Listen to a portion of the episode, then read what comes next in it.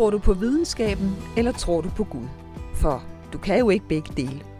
Sådan er der nok mange, der tænker. For hvad der tilhører troens område, kan jo ikke bevises af videnskaben. Og videnskaben kan på den anden side kun fortælle os, hvordan verden er sat sammen, men ikke hvorfor og hvad meningen med det hele er. Men spørgsmålet er, om ikke denne skarpe opdeling mellem tro og videnskab er ved at være et forældet verdensbillede. For de sidste godt 20 år har lægevidenskaben forsket mere i tro og dens betydning for vores helbred og mentale trivsel end nogensinde før. Så hvad ved videnskaben egentlig om tro? Det spørgsmål har jeg stillet til en række eksperter i denne podcast-serie for at blive klogere på, om det simpelthen er sundt at tro på Gud, og om videnskaben faktisk er afhængig af, hvad folk er villige til at tro på. Mit navn er Iben Tranholm. Velkommen til.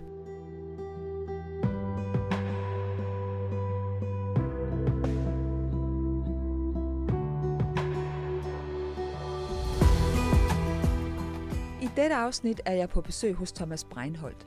Han er faktachef på TV2, hvor han også er aktuel med dokumentarserien Kan man tænke sig rask?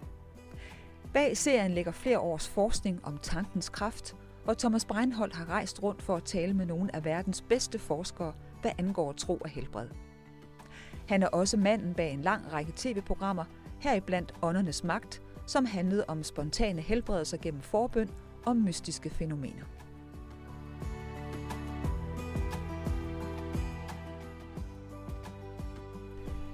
For godt 20 år siden, så lavede du en anden tv-serie, som hed Åndernes Magt. Og øh, det handlede om, at der findes ånder og guddommelige eller overnaturlige kræfter, som kan påvirke mennesker i både positiv og negativ forstand. Og det blev en kæmpe succes. Programmerne de lagde nærmest skaderne øde, når de blev sendt. Øh, danskerne de sad simpelthen klistret til skærmen for at få indblik i spontane helbredelser gennem forbøn og afdøde ånder, som angiveligt fik borer til at eksplodere. Siden dengang så har du tænkt over, om der findes en videnskabelig forklaringer på de voldsomme og overraskende ting, du var vidne til, da I optog åndernes magt. Og derfor så er du nu igen aktuel med en tv-serie i samme genre, som handler om øh, mennesker, som, øh, eller om mennesker har selvhelbredende kræfter, som alle i princippet kan lære at aktivere. I serien følger man en række mennesker, der har oplevet store forbedringer af deres kroniske sygdomme ved egen hjælp, og Spørgsmålet er jo så, om det er noget, de selv har tænkt sig til, eller om der er andre kræfter på spil.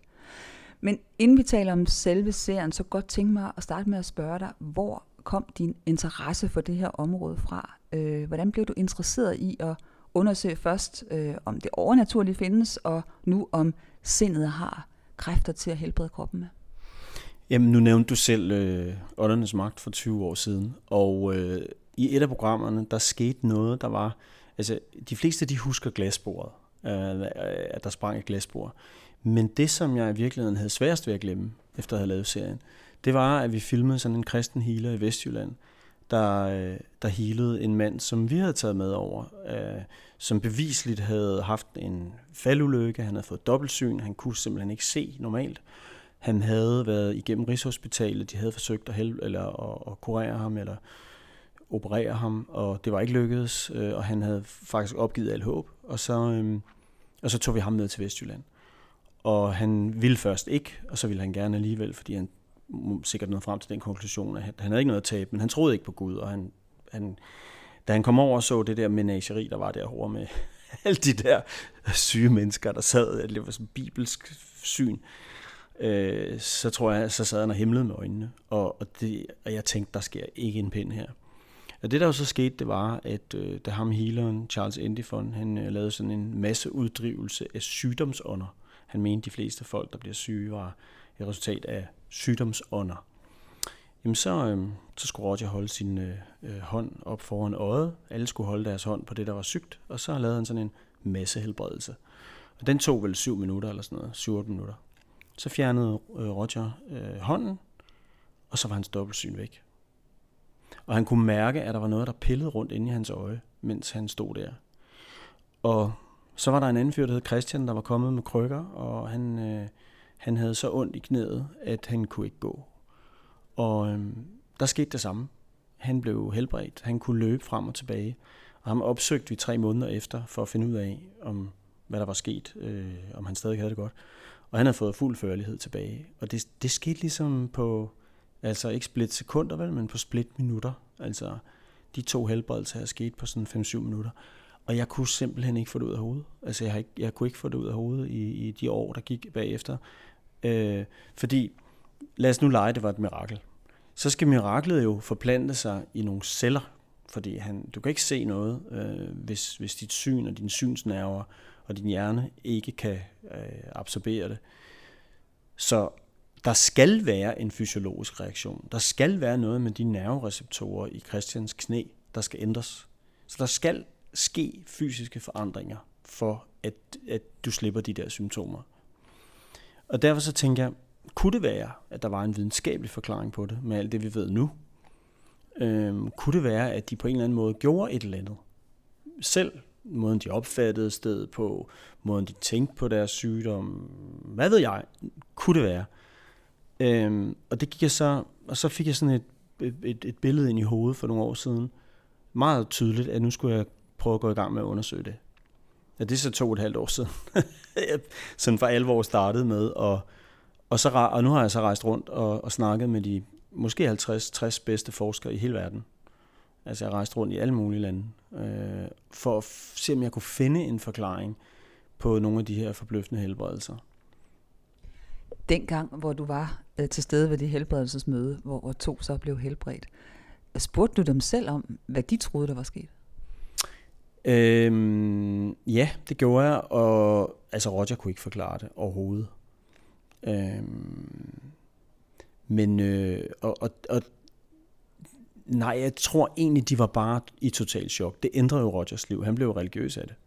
Han endte med at tage ned til et, øh, et øh, kloster, og, og, og han, han, han har altså et fint billede hængende derhjemme af Santa Lucia, som, som han, han opfattede på en eller anden måde, det var, at det var hende, der hjalp ham, eller at altså, det skal han selv forklare. Men der skete noget, et fundamentalt skift inde i Roger øh, den aften der. Øh, Christian fulgte vi kun i de tre måneder. Altså Roger har jeg stadig kontakt med, og havde ham også med for nogle år siden i 7 13 et DR2-program, for at se om det holdt. Og det holdt, altså det holdt i alle årene, den der helbredelse der.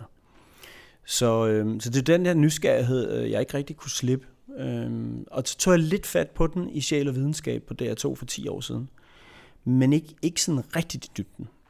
Og nu besluttede jeg mig for, at jeg vil helt ned og forstå på celleplan, på genplan, på øh, molekyleplan, hvad det er, der foregår, øh, når, vi, øh, når, når vores sind og vores, altså hvordan vores krop og sind hænger sammen. Øh, så, så, så jeg har været, altså jeg har måttet sætte mig ind i noget, der ligner 10 eller 12 fuldkommen forskellige øh, videnskabelige øh, specialområder for at forstå det her.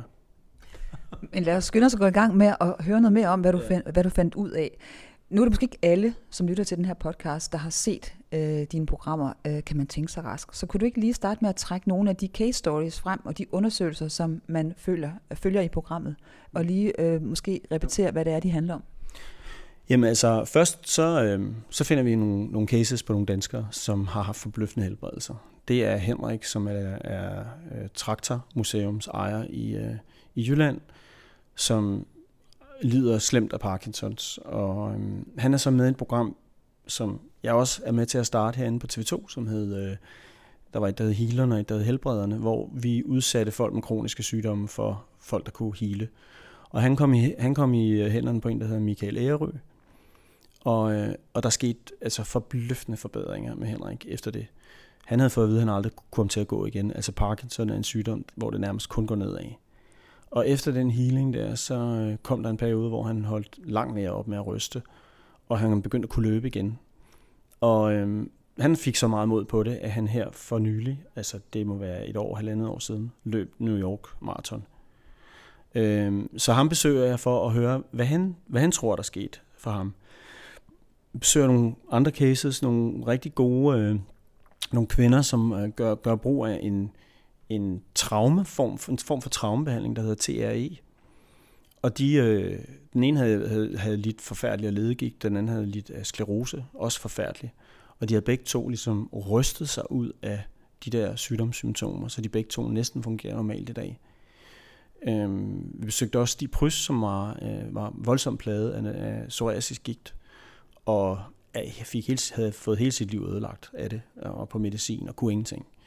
Og han begyndte så at lave åndedrætsøvelser og, og dykke, og, øh, og han blev stort set symptomfri af det. Øh, så, så vi besøger en, en del forskellige danskere, som har været igennem en, en proces med sig selv, hvor de har altså åbenbart, ifølge deres egne forklaringer, altså kunne øh, iværksætte deres selvhelbredende kræfter, og i hvert fald gøre symptomerne på deres kroniske sygdomme øh, langt, langt mindre øh, generende.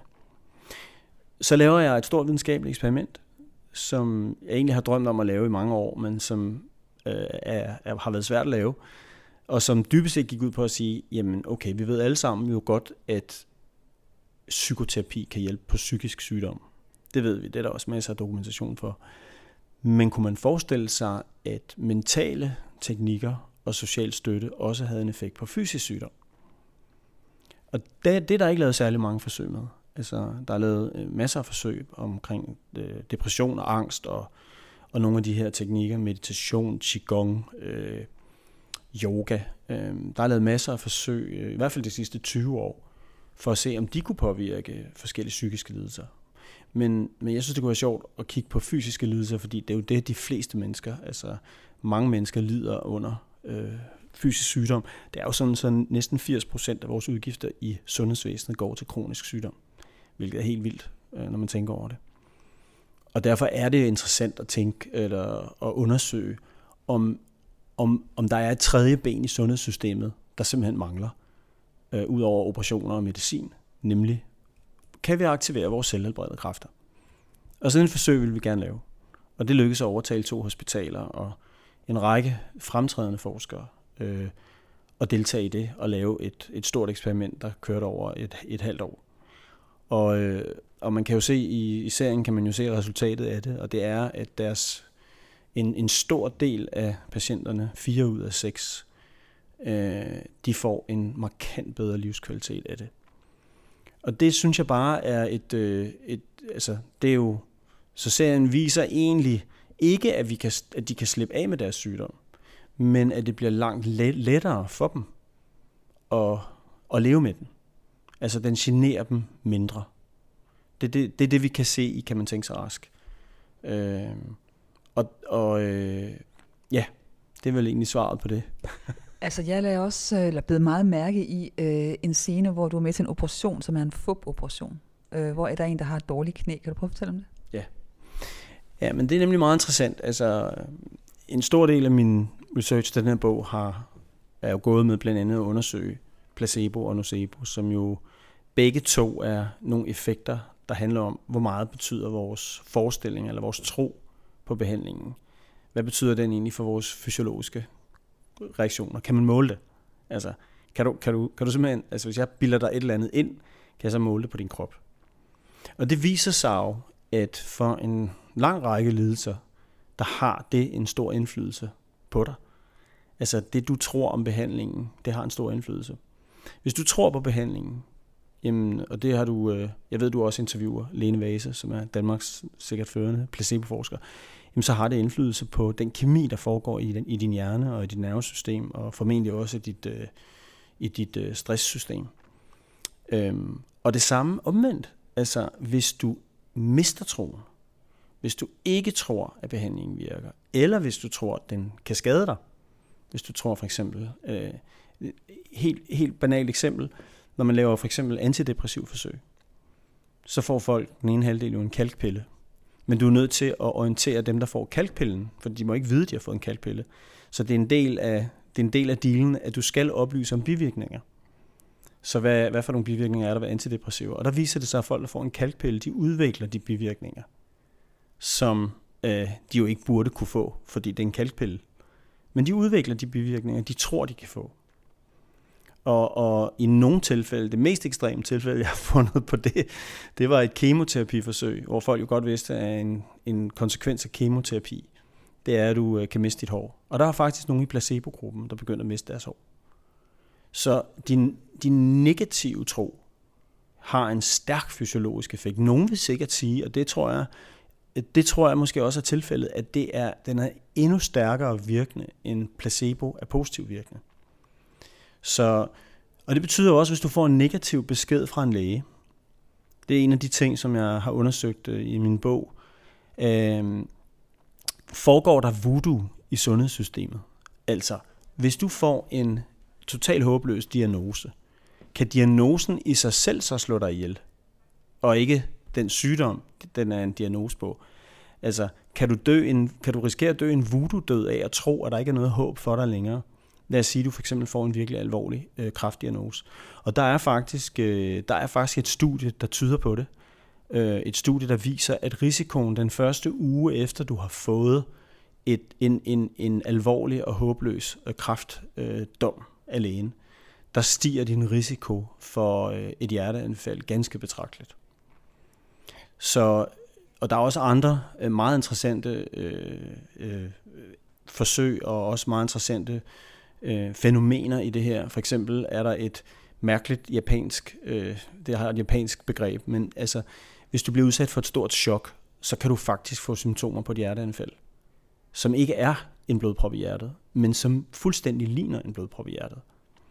Så dit hjerte har faktisk, dit hjerte kan faktisk reagere på en meget negativ besked ved at blive dysfunktionelt. Øhm, så det er ligesom den hurtige, øh, det, er en, det er en hurtig virkende effekt af voodoo, kan man sige. Der er også en mere langsom virkende en, og det, men den handler meget om, hvad det er for et miljø, og hvad for en livssituation du er i. Det kan have den negative konsekvens, konsekvenser, hvis du mister håbet for eksempel, eller du bliver forladt, eller du mister dit job, eller bliver udsat for en kæmpe livskrise jamen så kan det påvirke dit stresssystem og gøre det kronisk stresset. Og det kan føre til store ændringer i resten af din krop, blandt andet dit immunsystem.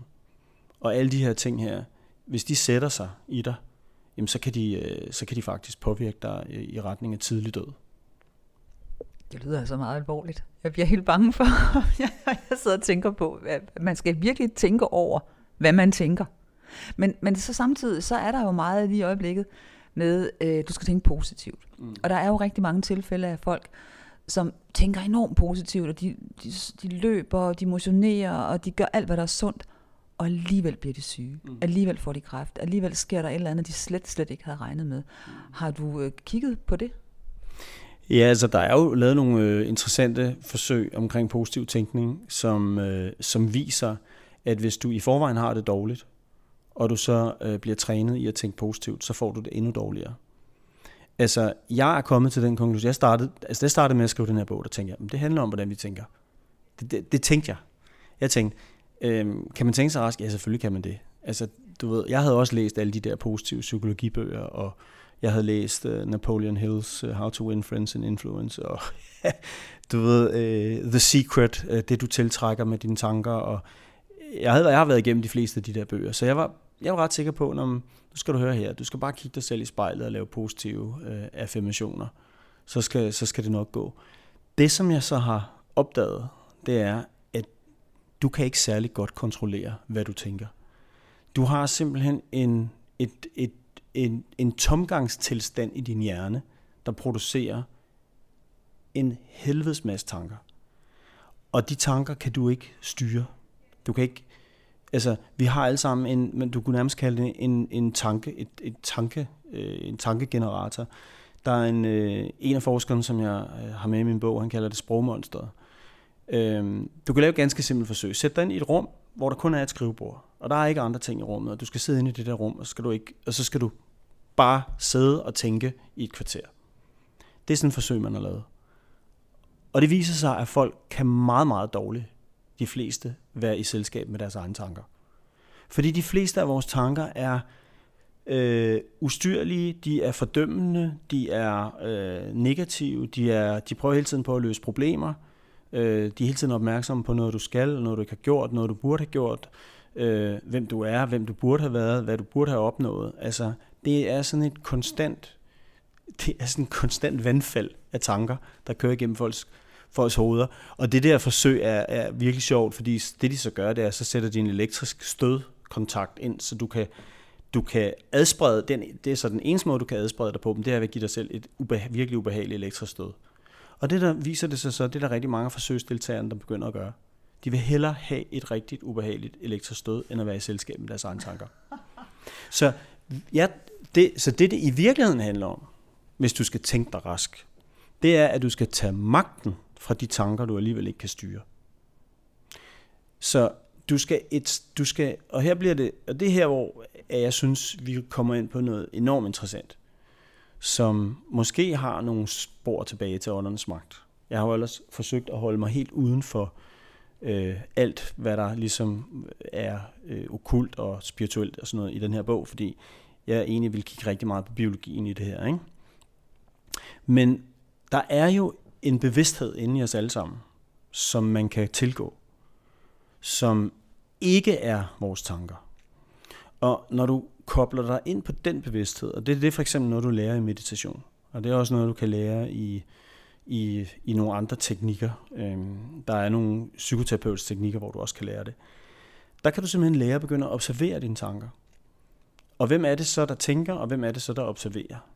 Og det er jo et ekstremt spændende spørgsmål. At der er et sted inde i os alle sammen, der er en bevidsthed, der ikke tænker, men som observerer det, der bliver tænkt. Og når du kobler dig ned på den, så kobler du sådan set dine tankers, dine tanker er direkte forbundet med dit stresssystem. Så hver gang du har en negativ tanke, og du tror, at det er dig, der tænker den, du tror, det er dig, det handler om, så aktiveres dit stresssystem. Hvis du for eksempel tænker, at jeg er ikke noget værd, eller jeg er blevet forladt, fordi jeg er for tyk, eller for grim, eller jeg er blevet øh, forladt, øh, fordi jeg ikke dur, eller jeg har mistet mit job, fordi jeg ikke har nogen talenter. De, de tanker, hvis du fusionerer med dem, så bliver dit stresssystem aktiveret. Hvis du lærer at stille dig over i den anden del af din bevidsthed, den observerende bevidsthed, og bare betragter dem, ligesom du betragter et kobbel løse hunde på gaden, så tager du magten fra tankerne, og deres, øh, så trykker de ikke længere på gaspedalen på dit stresssystem. Så er de bare det, de er. Og det er faktisk, øh, det er faktisk der, de helbredende øh, og selvhelbredende kræfter begynder at kunne få fat i dig. Så, så, så du skal sådan set, du, skal, du tænker dig sådan set øh, rask ved, at lade være med at fusionere med dine tanker. Men du kan ikke stoppe dem. Men alle de der uhensigtsmæssige tanker, som i virkeligheden er ude på at, hvad skal man sige, bare at, at destruere os på en måde, altså i hvert fald vores forhold til os selv, har du undersøgt noget om, hvor kommer de fra? Altså hvordan kan det være, at de opstår i vores hjerne? Uha, der er mange teorier om det. Altså, øh, øh, der er, der er øh, Stephen Hayes, som har udviklet en af, de, en af de nye psykoterapeutiske retninger, der hedder ACT, øh, Acceptance and Commitment Therapy. Han har lavet en hel sprogteori for at prøve at forstå, hvor de tanker kommer fra. Øh, og grundlæggende, så er vores, vores sind er meget forskellig fra dyrenes. Altså en gazelle, den bliver enormt stresset, når den ser en løve, men når løven er væk, så bliver den ikke stresset længere. Så falder stresssystemet til ro. Vi mennesker, vi kan blive stresset bare af at forestille os, at der er et problem i vores liv. Så det vil sige, øh, vores hjerner er nok primært så succesfulde, som de er, fordi de hele tiden er beskæftiget med at løse problemer. Prøv, prøv at gøre eksperimentet selv. Altså han, han, han har sådan en øvelse, og jeg prøver at lave den selv. To minutter, hvor du bare skriver alle dine tanker ned. To minutter, hvor du kun skriver ned, hvad der lige falder dig ind. Og så prøv at kigge på de tanker. Og du, du skal sådan set bare skrive af, hvad du hører inde i hovedet.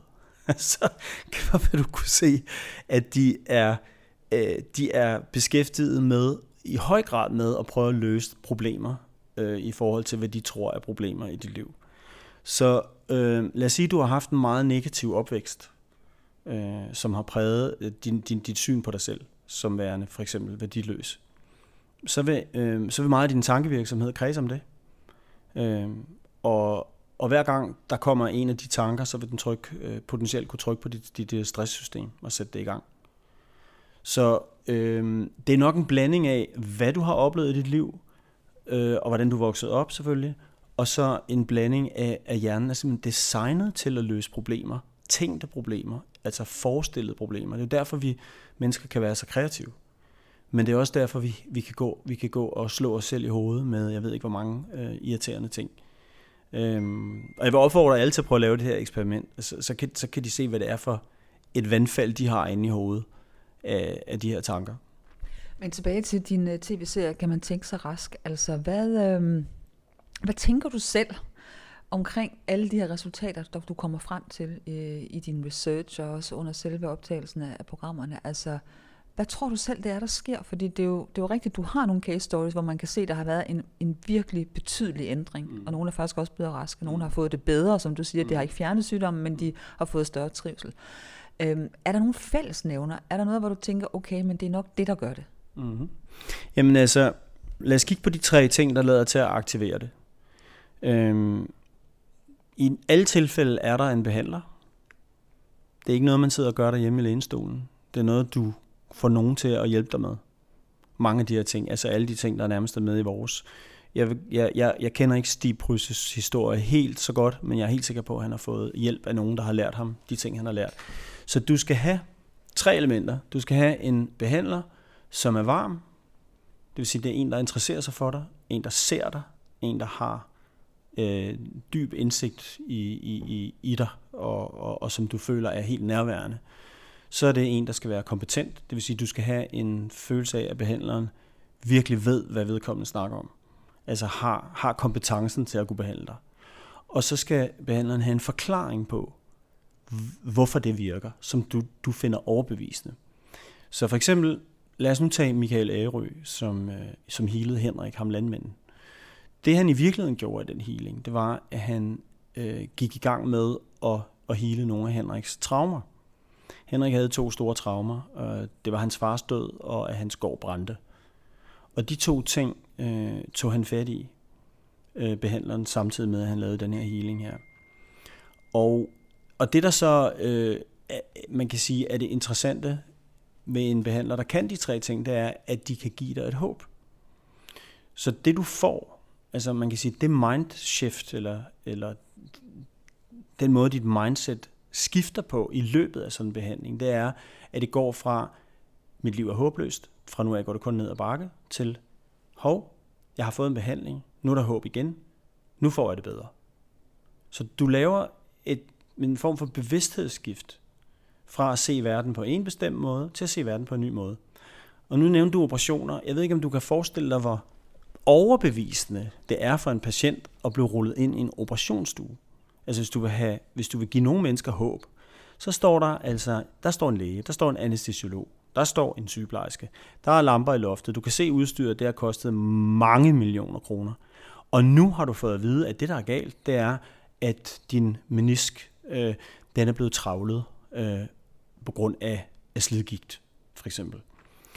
Og nu skal du høre, hvad vi gør. Vi åbner dit knæ, vi går ind med et øh, artroskop, vi, øh, vi øh, skærer de det snavs, og vi skærer de brudstykker, og det, der ligger og generer dit knæ, det skærer vi øh, fra og suger ud, og så er der rent og pænt inde i dit knæ, og så får du det meget bedre.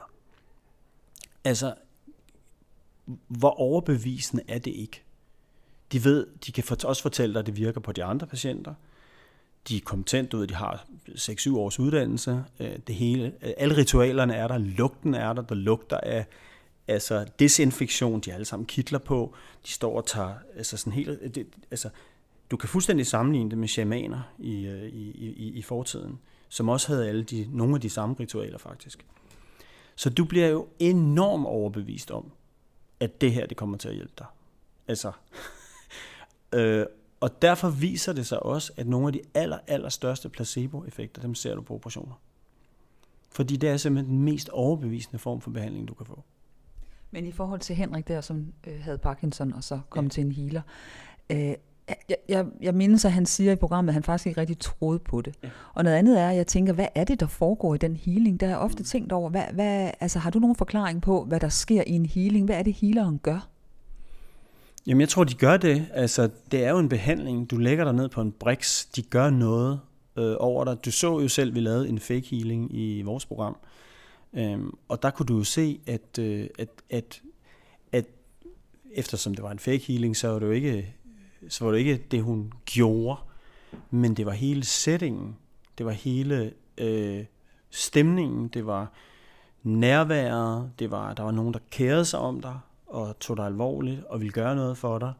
Så i virkeligheden er, er det en, jeg ser det som en form for social healing. Det, der foregår, er en social healing i en interaktion med et andet menneske, som som giver dig sin, sin fuldstændig uforbeholdende øh, nærvær, sit, sit uforbeholdende nærvær, som giver dig håb, og som øh, har en overbevisende behandling, som du tror på. Jamen, hvad var det så, Michael Ærø gjorde med de traumer, som Henrik havde? Du siger, at han havde et traume, mm. og hans far var død, og hans gård ja. var brændt. Altså, et eller andet må der jo ske fra healerens side i forhold til det, øh, til de to voldsomme ting, der er sket i mandens liv. Du kan jo sagtens forestille dig, at der sker noget af det samme, som, øh, som sker hos øh, dygtige psykoterapeuter, nemlig at ved at han siger, jeg kan mærke, du har en, lad os nu sige, nu leger jeg healer, og så siger jeg, jeg kan mærke, du har en blokering over hjertet, er der sket noget for dig? Så siger du, ja, min far, øh, et eller andet. Så siger healeren, okay, jeg var der ikke, nu skal jeg lige skynde mig at sige, jeg var der ikke til den healing, så jeg, jeg kan ikke sige det konkret, men, men, men, men lad os nu forestille os det her. Så siger healeren, jamen prøv du, prøv du at gå ind og kontakt øh, følelsen. Og det der sker, det er, altså jeg har talt med nogle af de dygtigste øh, traumespecialister i verden. Øh, der er rigtig mange af os, der går rundt med ufor, u, ubearbejdede traumer. Og, og traumer kan være virkelig alvorlige for vores helbred, og de har mange, mange sygdomsfremkaldende effekter øh, fysiologisk. De laver om på din hjerne, de laver om på dit stresssystem, de laver om på den måde, din krop reagerer på stress på. Øhm, nogle traumer er forholdsvis lette at gøre noget ved, hvis du kan få den del af hjernen, der bearbejder traumerne, til at aktiveres. Og det er der øh, i for eksempel PTSD, det er rigtig svært, fordi den del af hjernen er der så ikke øh, rigtig god adgang til. Men det kan være, at når du ligger i sådan en healing situation, så lykkes det for den dygtige terapeut at give dig adgang til dit eget traume, og give dig adgang til at bearbejde det i hjernen. Og hvis, hvis det sker, og det er for eksempel noget af det, der også øh, en ny ting, som du sikkert har hørt om, er sådan noget psykedelisk assisteret psykoterapi, altså hvor man får øh, MDMA for eksempel, og så er det blevet, det er blevet en måde, man kan behandle PTSD på for eksempel. Eller nogle af de andre teknikker til traumebehandling, de går ud på at hjælpe dig med at bearbejde det, du ikke har kunnet bearbejde. Så jeg kunne godt gætte på, og jeg ved det jo ikke, men jeg kunne godt gætte på, at i nogle af de dygtige healinger, der er det det, der sker. Der får du kontakt med noget, som du har gemt væk. Du får lejlighed til at bearbejde det i en tryg ramme med en menneske, der står ved siden af dig, som udstråler varme og empati med dig, og, og, og, og gerne vil have dig til at lykkes. Og så får du hjælp til at bearbejde dit traume, og så får du det på plads. Så det du siger, det er egentlig, at healeren gør ikke noget overnaturligt, eller har ikke nogen, besidder ikke nogen særlige kræfter. Det er i virkeligheden bare en måde at aktivere øh, patienten på selv. Jamen, det ved jeg jo faktisk ikke, hvad svaret er på, fordi er vores bevidsthed, hvad er vores bevidsthed? Hvad er det sted, jeg fortalte om lige før? Det sted, der bare kan observere. Der kun er, eksisterer. Hvad er det? Altså, hvem er det? Altså, det er åbenbart ikke dine tanker, det er noget andet af dig. Er, er det overnaturligt? Det ved jeg ikke, men der er noget, der tyder på, at når du kontakter det, så sker der en kraftig øh, påvirkning af din krop øh, i, selvhelbredende, øh, i, i selvhelbredende retning. Der er nogen, der siger, at det er fordi, det aktiverer dit parasympatiske nervesystem. Du kommer til at slappe af, det virker antiinflammatorisk, det skruer ned for inflammation i din krop. Det tror jeg også godt kan være nogle fysiologiske grunde til det, men, men vi er jo inde og pille ved bevidsthed her. Hvad er bevidsthed? Hvad vil det sige at skifte sit mindset? Altså, hvad vil det sige? Du, du kan se øhm, i mange af de her sygdomshistorier, der er et bevidsthedsskift undervejs. Der, der går personen fra at have en bevidsthed til en anden slags bevidsthed, hvis, hvis jeg må tælle mig at være lidt, lidt lyrisk. Ikke? Så hvad er det, der sker der? Hvad, er, det, er det naturligt? Er det overnaturligt? Det, det, det tror jeg ikke, vi ved endnu. Altså jeg sidder og tænker på, øh, nu er jeg jo teolog, så jeg, du kalder det bevidsthed, jeg vil måske kalde det for sjæl. Ja, men det vil være et, jeg synes det vil være en, en, en valid måde at se det på. Altså i, i, øh, i den forstand vil jeg sige, det, kan, det vil man godt kunne kalde det. Altså, så det, det er i hvert fald, der er i hvert fald en del af os selv, som på ingen måde er fordømmende, og på ingen måde er... Øh, slår os i hovedet øh, med noget, men som, som bare er. Og som i virkeligheden, øh, når, du kommer, når du kommer derhen, så er du i stand til pludselig at se dig selv som værende et kæmpestort bund af reaktioner på alt, hvad du har oplevet i dit liv. Ikke? Men, mm, men når du står der, så kan du godt se, at det er ikke dig. det er en konstruktion, dit liv har skabt. Og det bevidsthedsskift, det, det, det kan altså være ret helende, fordi det fratager dig jo øh, en masse stress, hvis du, hvis, du, hvis du kan nå derhen og kigge på, dig, på, kigge på dig selv på den måde.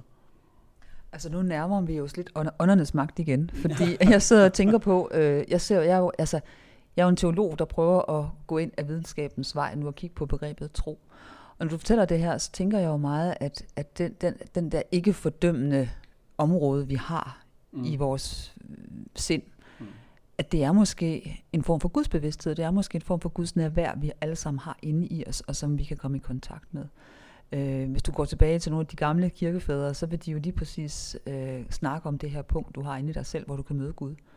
Så spørgsmålet er, om den kærlighed og den hvad skal man sige, omsorg, vi egentlig kan møde i os selv, at det er der, hvor vi også kan få kontakt med noget guddommeligt. Det ved jeg ikke, om du har tænkt over. Du har du lavet åndernes magt og, mm. og, og set folk blive helbredt. Om, om, om der er en eller anden form for netop Guds nærvær inde i os alle sammen, øh, som vi faktisk kan søge indad og finde. Altså den måde, som... Hvis jeg, hvis jeg, må, hvis jeg må tillade mig at blive i det videnskabelige sprog, fordi øh, det er bare så, så jeg ikke forvirrer begreberne.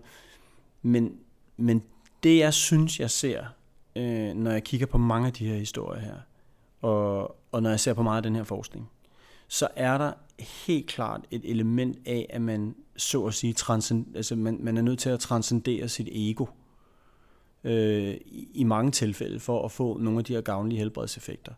Det vil sige, at man er nødt til at øh, man er nødt til at se sig selv som en del af noget større. Det er jo ikke for sjov, at når man skal have folk ud af misbrug, at man så har den der sobriety prayer, øh, som øh, på dansk hedder, jeg ved ikke om den hedder ædrolighedsbønden, eller hvad den hedder. Sindsro. Sindsro, ja. Sindsro hedder den. Øh, og, og det her med at, at, at se sig selv i et større perspektiv, det kan vi bare se, på, også på forskningen, at det har nogle sundhedsmæssige konsekvenser. Øhm, det her med at, øh, at, at se, at du har en større mening med dit liv, for eksempel, det kan man, det kan man også se, øh, kan have nogle sundhedsgavnlige øh, virkninger. Så der er, der er et eller andet meget spændende i det der med at gå fra at være navlebeskuende øh, følelser som offer for sit øh, liv, til at tænke, om jeg er mere end det. Jeg er ikke min sygdom. Jeg er noget mere end det. Øh, min sygdom er noget, jeg har, det er ikke noget, jeg er. Hvis du kan lave det skift, og så sige, jamen, det gør ondt i ryggen. Ja, det gør virkelig ondt i ryggen. Men jeg, det er noget, jeg har. Det er ligesom, jeg har en hund. Øh, men jeg er ikke syg. Sygdommen er, er noget, jeg har. Og så kan du altså, det er jo en form for, tran, øh, for, for transcendens. Og så er der en meget større form for transcendens i, i hele den her forskning, som er vanvittigt interessant. Og det er, at det tyder på, at når du kigger hen over alle de forskellige forskningsområder, om det er placebo, eller nocebo, eller psykoneurologi, jeg kunne, øh, eller du kigger på menneskers hele liv, der er blevet studeret lige fra de var teenager til de døde, og man kiggede på alle de faktorer, der ligesom gør, gør dem raske, alle de faktorer, der gør, at de får et godt liv. Men så kan vi se, at, at andre mennesker er det mest afgørende for os i vores liv. Altså dine relationer og kvaliteten af dine relationer er helt afgørende for, hvor sund din krop bliver, hvor sent du får Alzheimers eller demenssygdomme. Vi kan se, at relationer har en kæmpe, kæmpe stor effekt på dit helbred. Altså, og hvad er det? Det er jo faktisk kærlighed. Når du, øh, når du får kærlig omsorg eller kærlig opmærksomhed, jamen, så stimuleres der en masse positive øh, effekter, øh, fys- fysiologiske effekter af din krop. Så jeg er, egentlig, jeg er egentlig for mig selv nået frem til den konklusion, jamen der er ikke nogen af os, der tænker os raske. Altså andre hjælper os med at tænke os raske, men det er også andre, der tænker os syge. Så det er dem, der har givet dig traumer. Det er dem, der øh, taler negativt om dig på din arbejdsplads. Det er dem, der forlader dig. Det er dem, der ikke ved dig det godt. Det er dem, der ikke øh, elsker dig, øh, men misbruger dig. Det er dem, der gør dig syge. Det er deres handlinger, der gør dig syge. Og så er det din reaktion på de handlinger, som kan omsættes til fysiologi i din krop. Så egentlig, egentlig ser jeg sådan på det. Vi, vi tænker hinanden raske, vi tænker også hinanden syge. Men når jeg bringer Gud ind i det, så er det jo fordi, at, at øhm, når jeg prøver at undersøge det her, så kommer vi lige præcis til det punkt, du netop har snakket om nu. At vi bliver nødt til at, at forstå os selv i en bredere sammenhæng, øh, en større, en større sammenhæng. Øh, at vi kan ikke være os selv nok. Øh, og der kommer det religiøse på en eller anden måde ind i billedet. Men jeg tænker også, hvis det er sådan, som du siger, øh, at vi er helt afhængige af den måde, som, eller de relationer, vi har, og den måde, andre folk opfatter os på, og også den måde, vi selv reagerer på, altså ligger det ikke også et enormt pres på mennesker, at de skal have de rigtige relationer, og de skal også forsøge netop at skille de negative tanker ud og gå ind i det der punkt i sig selv. Altså det er jo kæmpe arbejde, det du lægger frem her, at man i virkeligheden hele tiden skal være opmærksom på alle de her ting, og måske undgå negative sammenhænge, og i den sidste ende, hvis jeg så alligevel bliver syg, hvem har så ansvaret? Altså det ligger også et pres på mennesket om, at, at man, der er masser ting, man skal passe på, at man ikke kommer ind i, eller man ikke gør. Så har du, har du tænkt over, over det der med, at vi så selv bliver enormt ansvarlige for vores helbred og vores livsforløb? Jamen det er jo det første, altså det er jo det første kritikpunkt, man næsten kan møde, når man siger, når man skriver en bog, der kan man tænke sig rask, øh, så ligger det jo der i, at hvis du er blevet syg, jamen, så er det din egen skyld, så har du bare tænkt nogle forkerte tanker. Og, øh, og det jeg, det jeg synes, jeg kan øh, udlede af al den her forskning, det er, jamen, sådan hænger det ikke sammen. Netop fordi du styrer ikke dine egne tanker. De er jo et resultat af hele din opvækst. De er et resultat af, af, af, af hvad, du har, hvad din hjerne har lært i løbet af, af det her liv. Og det er jo ikke din skyld, du voksede op i den og den familie, har gået i den og den skole, har været udsat for det og det og det. Så det, har, det præger ligesom den der tankegenerator, du har. Øh, og, det, og det, og det er jo ret vigtigt at, at vide, at det ikke det, det er et vilkår, som du har med dig. Det er en jord, du er vokset op i. Det er ikke, fordi du har tænkt dårlige tanker. Jeg tror mere, tankerne er et resultat af den jord, du er vokset op i, hvis man kan sige det sådan. Så på den måde synes jeg, øh, og, jeg og jeg tænker heller ikke, hvis jeg nu siger til dig, hvis vi nu for eksempel kigger på relationsområdet, ikke? jamen det handler måske bare om, at du skal være, du skal række mere ud efter dine relationer. Du skal være passe lidt bedre på dem. Du skal opsøge dem noget oftere og øh, sætte noget mere pris på dem. Fordi grundlæggende tror jeg, det er egentlig, altså, vi er et socialt væsen. Vi har aldrig fungeret på den her klode, hvis vi ikke, hvis vi ikke var sociale.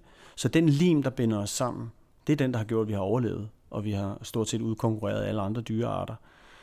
Øh, så den lim er, er noget af det vigtigste for at få vores samfund til at fungere. Men det er også den lim, der har gjort, at vi har holdt hinanden sunde og raske i et vist omfang. Vi har jo ikke haft medicin i mere end 200 år. De foregående 100.000 vis af år, jamen der har vi kun forladt os på den sociale healing. Altså, det, det, den healing, som at være i et trygt, varmt, socialt, kærligt miljø giver os. Så øhm, jeg, jeg ser det ikke jeg ser det ikke som utrolig kompliceret. Alle kan lære at meditere, hvis det er det, de vil. Øh, alle kan lære nogle af de her mentale teknikker. Øh, og alle kan række ud efter deres relationer og prioritere deres relationer højere. Det er jo ikke sådan ikke voldsomt kompliceret øh, i, øh, altså det behøver ikke at betyde, at du skal lave hele dit liv om, men jeg vil da sige, jeg vil sige, det vil give god mening, at du undersøger, øh, hvorhen i dit liv du bliver psykologisk og socialt øh, mødt med, med negativitet. Altså det, det, det, det er helt tydeligt, at et dårligt psykosocialt miljø, det er ikke sundt for dig. Efter du har lavet de her programmer, øh, altså hvordan ser du så i dag på forholdet mellem naturvidenskaben og så altså det, du har undersøgt lige fra det overnaturlige til menneskets sind. Tror du mere på den sociale healing, end du tror på øh, evidensbaseret medicin? Nej, altså jeg tror, at den sociale healing burde tænkes ind i vores øh, sundhedssystem.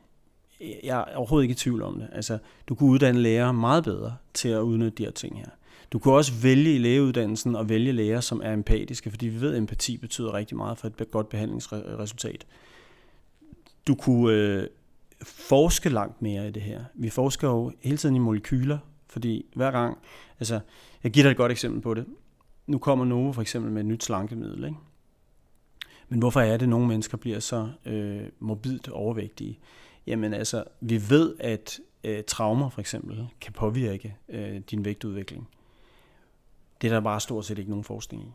Så vi forsker meget mere i at lave molekyler, som kan gå ind og prøve at reparere på, på, på kroppen. Men vi forsker ikke særlig meget i, hvilke, øh, hvilke årsager, hvilke, om, hvilke psykologiske og sociale årsager, der kan være til, at, at du bliver syg.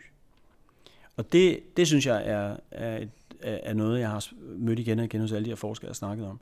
Det her, det er simpelthen noget, vi burde tage langt mere alvorligt i sundhedssystemet. Vi burde tænke over, hvordan vi kunne indrette det, sådan så vi stimulerer det her.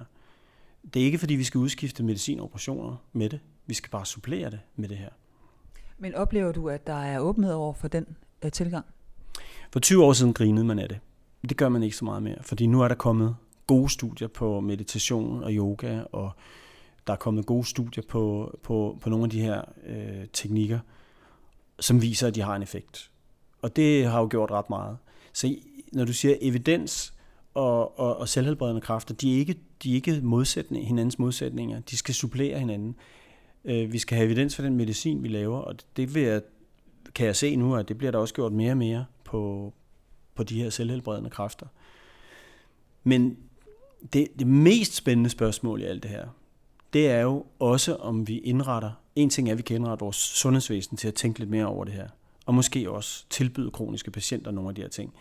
Noget helt andet er, hvordan, har du, hvordan vi indretter vores samfund. Og der, kan, der vil jeg sige, at den største advarselslampe, der lyser i, i, i det, på det her, i forhold til, hvad jeg synes, jeg har fundet ud af øh, med det her bogprojekt, det er, at vores fællesskaber bliver svagere. Vi har lavet et samfund, hvor vores fællesskaber og vores fælles ansvar for hinanden øh, er blevet svagere. Øhm, og, og, det kommer alt, og det vil alt andet øh, lige have en effekt på vores helbred. En af de forskere, jeg taler med, han er helt overbevist om, at den her øh, relationelle fattigdom, vi, vi er ved at udvikle i samfundet, hvor vi uddelegerer vores børn til, øh, til daginstitutioner, vi uddelegerer de gamle til plejehjem, øh, vi uddelegerer de handicappede til bosteder. Altså, hvor, hvor vi har afskaffet den udvidede familie, hvor vi plejer at passe på hinanden i, et, i, i, i, i en kærlig gensidig forpligtelse. Det har vi udskiftet med en velfærdsstat, hvor, øh, hvor vi får nogle professionelle mennesker til at tage sig af hinanden. Og det giver, det giver måske en, en relationel fattigdom, som alt andet lige øh, vil påvirke vores fysiologi. Og jeg, jeg, kan, da, jeg kan da få den øh, tanke, at mange af de øh, ting, vi går og slås med, har en eller anden relation til at vi ikke har den stærke relationelle rigdom længere, som vi havde engang. Øh, og det synes jeg er, jeg synes hele samfundsindretningen er et meget, meget interessant perspektiv i det her. Hvordan har vi indrettet det her? Øh, den måde, vi lever på. Er det den smarteste måde, vi har gjort det på? Siden du lavede Åndernes Magt for 20 år siden, mm. og du så har lavet øh, det her program, øh, kan man tænke sig rask, har du så ændret syn på, øh, eller har du ændret dit syn på verden og på, hvad for en størrelse mennesket er? Ja, det tror jeg. Det tror jeg, ja. Det, det, det er godt, godt og stort spørgsmål at stille ja, det har jeg. Altså, øh, det er da gået op for mig, at øh, det er gået op for mig, at, at det er vigtigt at have en større øh, mening, at føle, at man hører til øh, noget større, at man er en del af noget større, at man bruger sine evner og sine ressourcer på det fælles, det fælles bedste, øh, i stedet for at som jeg nok gjorde tidligere i livet, øh, i høj grad ligesom forfulgte min egen dagsorden og min egen karriere, min egen ting og sager. Der synes jeg, jeg kan, altså, der tænker jeg mere over nu, øh, hvad er det fælles bedste egentlig her for, øh, for, os alle sammen? Og, øh, og det var også derfor, jeg besluttede mig for at prøve at skrive en bog og lave den her serie her, altså for at sige, jamen, øh, det kunne måske godt være, at det, det kunne måske godt være, at det, det kunne øh, inspirere nogen. Altså det er, det, det kan godt være, at vi kunne øh, få større fokus på, at vi faktisk indeholder nogle, nogle kræfter. Vores sind, vores bevidsthed indeholder nogle kræfter, som vi er meget lidt opmærksomme på i vores meget, meget fortravlede hverdag, hvor vi søger en hel masse materielle mål.